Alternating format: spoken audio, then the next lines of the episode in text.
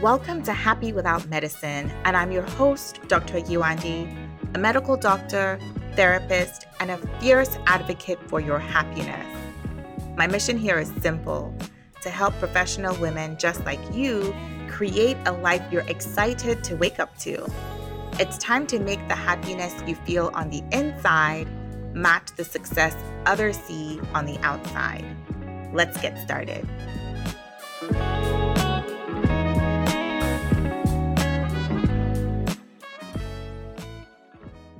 Hello, and welcome to another episode of Happy Without Medicine. It is me, Dr. Yewande, your host, and today is December 28th, 2023, which means it is 10 years 10 years since my husband and I got married in Cape Town, South Africa. It's been such an interesting journey since then. Honestly, it's quite hard to believe that it's been 10 years since we've been married. It's been 16 years since we started dating. It's been about 30 years since we first met. So obviously we didn't start dating 30 years ago, but we were kids, kind of running in the same circles. Our parents were friends. Um, so we used to attend the same birthday parties together, lost touch and then reconnected and lost touch again. But in December of 2007, you see, like it's such a long time ago, but it really doesn't feel like that long. December of 2007, we reconnected and started dating shortly after that. And it's been such an interesting ride ever since. I resisted doing this podcast episode around you know, 10 things that you need to do to have a happy marriage by 10 years. Like, honestly, that just sounds so in disingenuous, to be honest, because I can categorically say that the reason my marriage is the way it is is really just the grace of God. Yes, we put in the work. Yes, we are committed. Yes, we are dedicated but there are plenty, plenty, plenty of people who put in the work, who are dedicated and still don't have marriages that look the way that they hoped they would. And so I'm not here pretending like I'm the marriage expert here to give you marriage advice. But it was so heavy on my heart to actually do this podcast episode because I do think that what will be more helpful and what will be more authentic is if I share the lessons that I have learned, albeit the hard way, okay? The lessons that I have learned over the 10 years of my marriage. And so when I was thinking about how to structure this episode, I decided to do a bit of reflection, go down memory lane and break up the lessons year by year. So from year one all the way to year 10.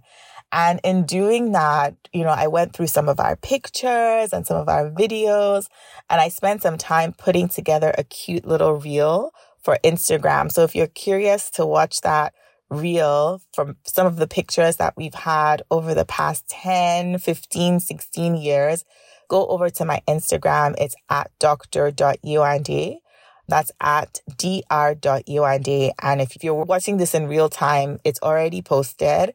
But if you're watching it sometime in the future, if you just scroll down to December 28th, 2023, you'll watch the reel and you'll get to see some of our pictures from over the years. But onto the content of today's episode. So we got married December 23rd, 2013. And at the time, I was doing my emergency medicine fellowship in Winnipeg, and my husband was doing his master's in Chicago. I think he was already done his master's by then. Yes, he had actually finished his master's by then. So he was working in Chicago. And so we were doing the long distance marriage thing and we did that for 18 months. Prior to that, we actually dated long distance. So initially it was Toronto to Nigeria. Then it was Toronto to Chicago when he eventually moved to Chicago for his master's. And then it was Winnipeg to Chicago when I moved to Winnipeg for my fellowship. So our relationship had been long distance up until 18 months into our marriage when we finally moved to Winnipeg together. And so some of the main lessons that I learned in that first year of marriage were patience because at the time I already knew that I didn't want to live in Chicago. I didn't see us settling in Chicago. I didn't see us raising a family in Chicago. Whereas whenever I would come back to Winnipeg, so I was doing two weeks in Chicago, two weeks in Winnipeg. When I was in Winnipeg, I was working full time ER doctor, ICU doctor. And then when I was in Chicago, I was full time wife, you know, just enjoying my life. I wasn't working. But I knew that eventually when we settled down, I didn't want us to be in Chicago. But my husband loved, loved, loved Chicago. He loved his job. He'd made amazing friends. Chicago is a beautiful city. It's actually one of my favorite cities in the world. But as far as settling down, I just didn't see us living there. And so we spent a lot of time deliberating, going back and forth and back and forth and back and forth. But I found that I was just getting frustrated with the conversation. And so I just decided to stop bringing it up. I stopped bringing it up. I stopped talking about it. I stopped asking. One of the questions I would always ask is, okay, so BKF, what's the plan? What's the plan? What's the plan? And I could tell every time I asked that question, it was just frustrating him and annoying him more. So I decided to just stop bringing it up. And instead of talking to him about it, you already know by now, if you've been listening to this podcast for a while, that I am a Christian and my faith is what anchors me. And I know not everyone who listens to this podcast is a Christian, but for me, my anchor is my faith. And so that is what I turned to in that time is I just prayed. I just prayed and prayed for God's will to be done. Ultimately, that was all I wanted. So I learned the power of patience. I learned the power of keeping silent when things were looking like my words weren't accomplishing what I wanted them to accomplish. And I was trying to do things by my own intelligence. And I learned the power of prayer because not too long after I made that decision, one day my husband came back home from work and he said, okay, let's move to Winnipeg. and it came out of the blue because up until then, he was so adamant that we were going to stay and remain in Chicago. But there's a lot more to that backstory, but not just so I don't make this podcast too long. The power of patience, silence, and prayer. Those are the main things that I learned in that first year of our marriage. Moving on to the second year of our marriage, that was when we had now moved to Winnipeg. I was working. My husband's job from Chicago continued to allow him to work remotely, but at some point he needed to find a job in Winnipeg. And it was proving very difficult. It was proving very difficult. And I remember distinctly one conversation that we had. We were in the car. I can't remember where we were driving to, maybe church on a Sunday morning. We didn't have kids yet. And we were talking, and he was expressing his frustration at not being able to find a job in Winnipeg, the type of job that he would love to do and the things that he would love to do and where he would be able to grow in his skills. And I remember us having a conversation and the way it went was that in a relationship, in a marriage, when two people come together, we can't expect that we're always going to be on a high all the time. That when you are down, I will be there to encourage you, to support you, to lift you up. And then when I am down, I would expect the same from you to encourage me, to lift me up and to support me. Eventually he did get a job. It actually didn't take that long, but that was a major lesson for me in that things aren't going to, I think that was the first time things were not going the way that we wanted them to go within the marriage as far as our goals or his goals and his expectations.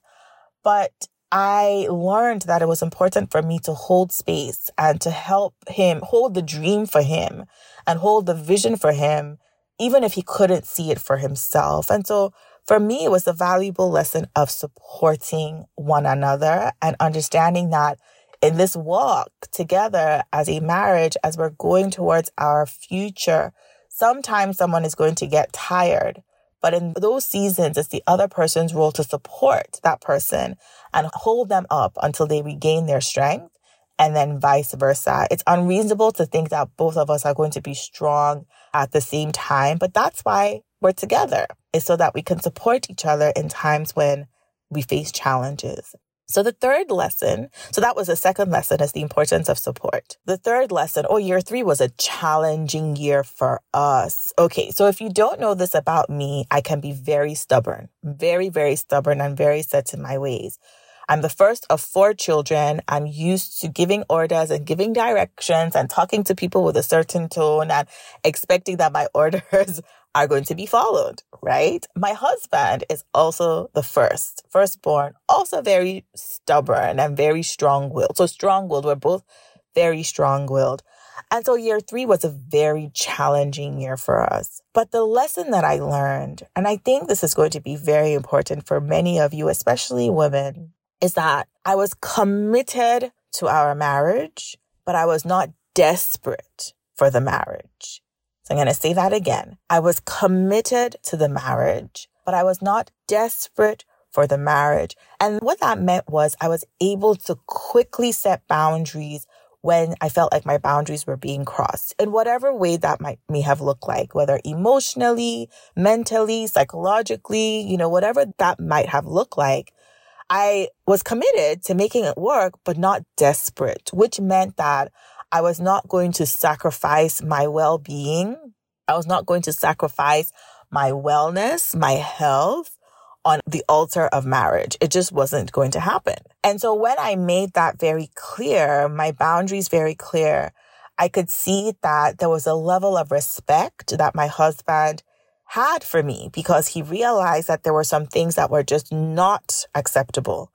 And I wasn't afraid to communicate that. So that was a big lesson for me was I can be committed to something without being desperate for it. So doing what it takes to make it work, but not at the expense of my well-being. And so that is something that I've carried on, not just in my marriage, but also in my parenting.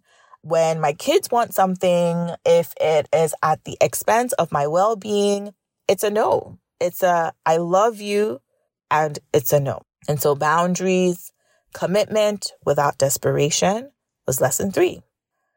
Lesson four, lesson four uh, in the fourth year of marriage was the importance of teamwork. And this was really cool because this is when we welcomed our daughter into our lives. Between, so I'm going to put lesson four and lesson five together. So our daughter came so I got pregnant in our fourth year of marriage and she came in our fifth year of marriage or, or something like that. But teamwork was so important because I got to see my husband step into the role of daddy so beautifully and how we were able to tag team when it came to feeding, when it came to changing diapers, when it came to holding, when it came to soothing, and just us being able to flow in a way that I don't remember us having too many conversations about you need to help me. I think he just naturally, and maybe there were, and I just don't remember, but I got to, there was this synergy. I think that's the word I'm looking for. This synergy that happened between the two of us. And I think that that happened because we both value family in such high regard and we both value parenting. We take our parenting very, very seriously. And so when it came to raising this baby and being there for her and doing what it takes to make sure that she had the best chance at a healthy start to life, there was a synergy that happened and it was very beautiful to see. I learned also a lot about self sacrifice. And I'm going to come back to the difference between self sacrifice and self love, which is coming up in the next, it's coming up in the next lesson. Um, so I learned a lot about self sacrifice and I could see how when things weren't necessarily convenient, my husband would step in. At the time, we only had one car. Um, we only had one car and I was working in the Emerge he would, funny story here, there was a night when he was coming to pick me up from my shift, my late night shift. And I guess because the roads were free, he was speeding and he got a ticket. In that season, my husband got a lot of tickets because he was taking me to work and coming to pick me back home at his own expense, right? At his, at his own, the sacrifice of his own sleep and his own rest and all of that. So he got pulled over. He got a ticket and the police officer asked him, no, so eventually he went to court to fight the ticket or whatever that looked like. And the judge asked him, so he asked, the judge asked him, so where were you going? He said, oh, I was going to pick up my wife. And that was why I was speeding. And the judge was like, was it an emergency? like, why were you speeding? Was it an emergency? And he had to say, no, it wasn't an emergency. I can't remember if he got pardoned for that particular ticket or if he, if he paid for that particular ticket. But the demonstration of that self sacrifice and his dependability, you know, whenever he would go to work and I would say, okay, I have a shift at 5 p.m. I need you to be home on time so that I can leave by 4:30 and get to work on time. There was never a time where he was late. Never a time where he was late. And so what that meant for me was I also had to step my game up and understand that there were sacrifices that needed to be made. Yes, boundaries are important. However, there is that zone between boundaries and selfishness, so to speak on the one end, they're not the same thing. So taking care of yourself isn't selfish, but because I was used to, again, living by myself and our marriage had been long distance for a long time, our relationship had been long distance for a long time, I had to learn that, you know what, you are, there are certain things that you also need to sacrifice in order to balance the equation out. So teamwork on one hand, self-sacrifice on the other hand, and that way we were able to make things work when we didn't have all the resources to even, I mean, we could have bought a second car, but we were really being very careful with our finances. And when we didn't have all the resources to splurge and, you know, do all these things that we may have wanted to do, we had to look at the full picture and say, okay, what am I willing to compromise on? And so maybe that might be a better word is compromise. I really, really learned the importance of compromise in our fifth year of marriage. So teamwork in fourth year and compromise in the fifth year. Now, in the sixth year was when we welcomed our second child, and this time it was a son. So we had a daughter and then we had a son. And what I learned in this year was the importance of respect. Um, the uh, importance of respect. I always tell my husband that my love for him grew exponentially when he became a father and when I was able to see him step into that role. I learned the importance of respecting him for his role as a father and honoring him for his role as a father and also communicating that to him. I'm sure if you ask my husband, he will tell you, yes, Yewande always says, I'm a great dad. I'm a great dad. I'm a great dad. I'm a great father. And and to be honest, my respect for him grew as he became not just a father to our daughter, but a father to our son as well. And his demonstration of fatherhood and what it means to be a dad, not just someone who pays the bills and not just someone who pays the bills, not just someone who takes out the garbage, but someone who is there emotionally. What I also learned was to speak those things into him and draw them out of him. In my earlier years of our marriage, what I tended to do was talk about the things that he was not. You're not this, you're not that. You don't pray hard enough, or you don't raise your hands in church high enough, or whatever judgy, judgmental things I used to say to him at the time, focusing on the things that he wasn't. But what I learned in that sixth year of marriage was to focus on the things that he is and to talk about those things and to amplify those things with my words because the truth is that what we focus on grows. The things that we focus on in our relationships, those are the things that we're going to see more and more and more of. So if we choose to focus on the negative, the things that we don't have, those are the things that we're going to see more of. But if we choose to focus on the positive, the things that we do have, those are the things that we are going to see more of. So I learned the importance of respect. I've learned the importance of honor. I learned the importance of using my words to build up instead of using my words to tear down.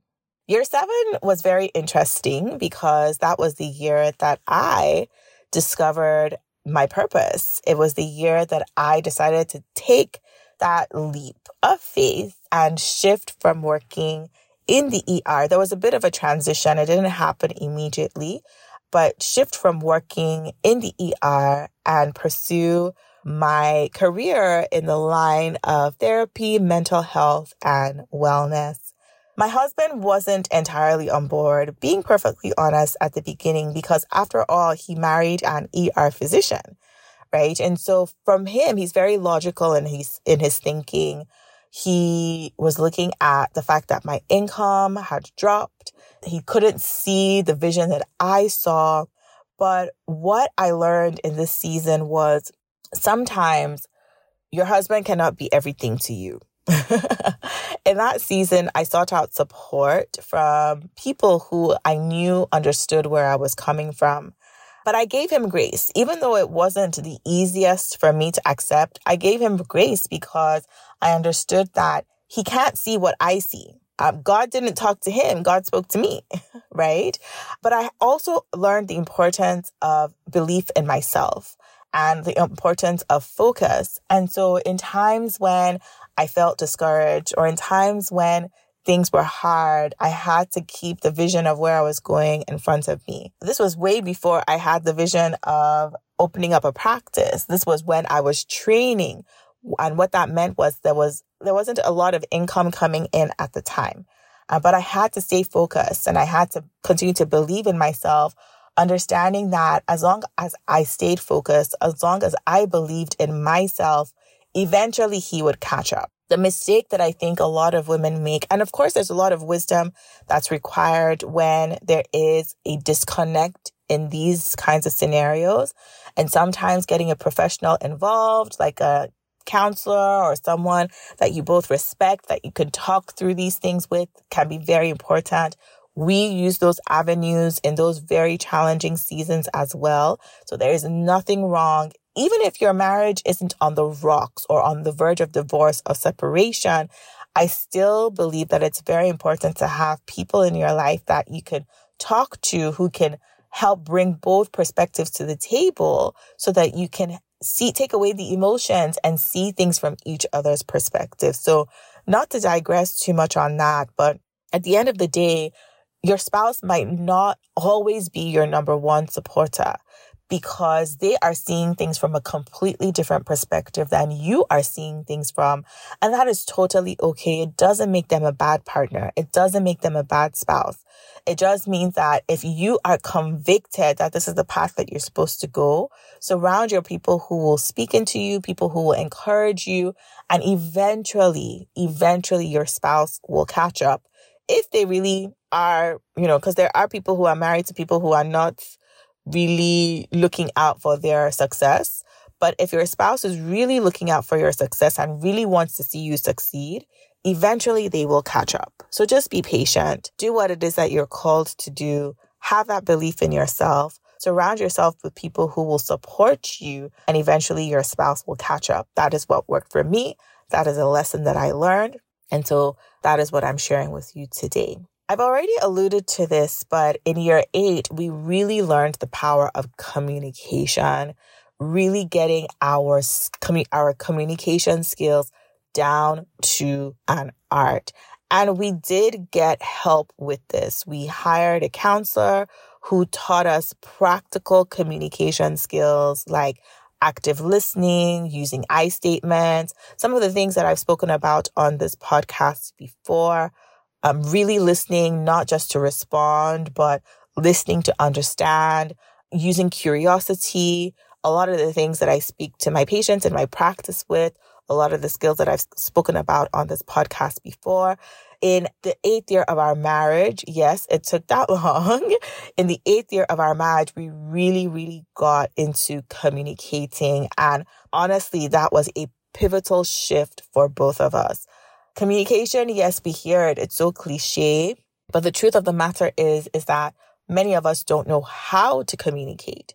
And so getting the books, getting the counselors, getting the teachers, the mentors to teach you where you can come together and actually practice and get feedback.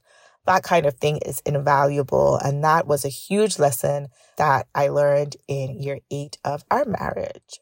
Now, coming on to year nine, the big thing that I learned in year nine was acceptance. Acceptance.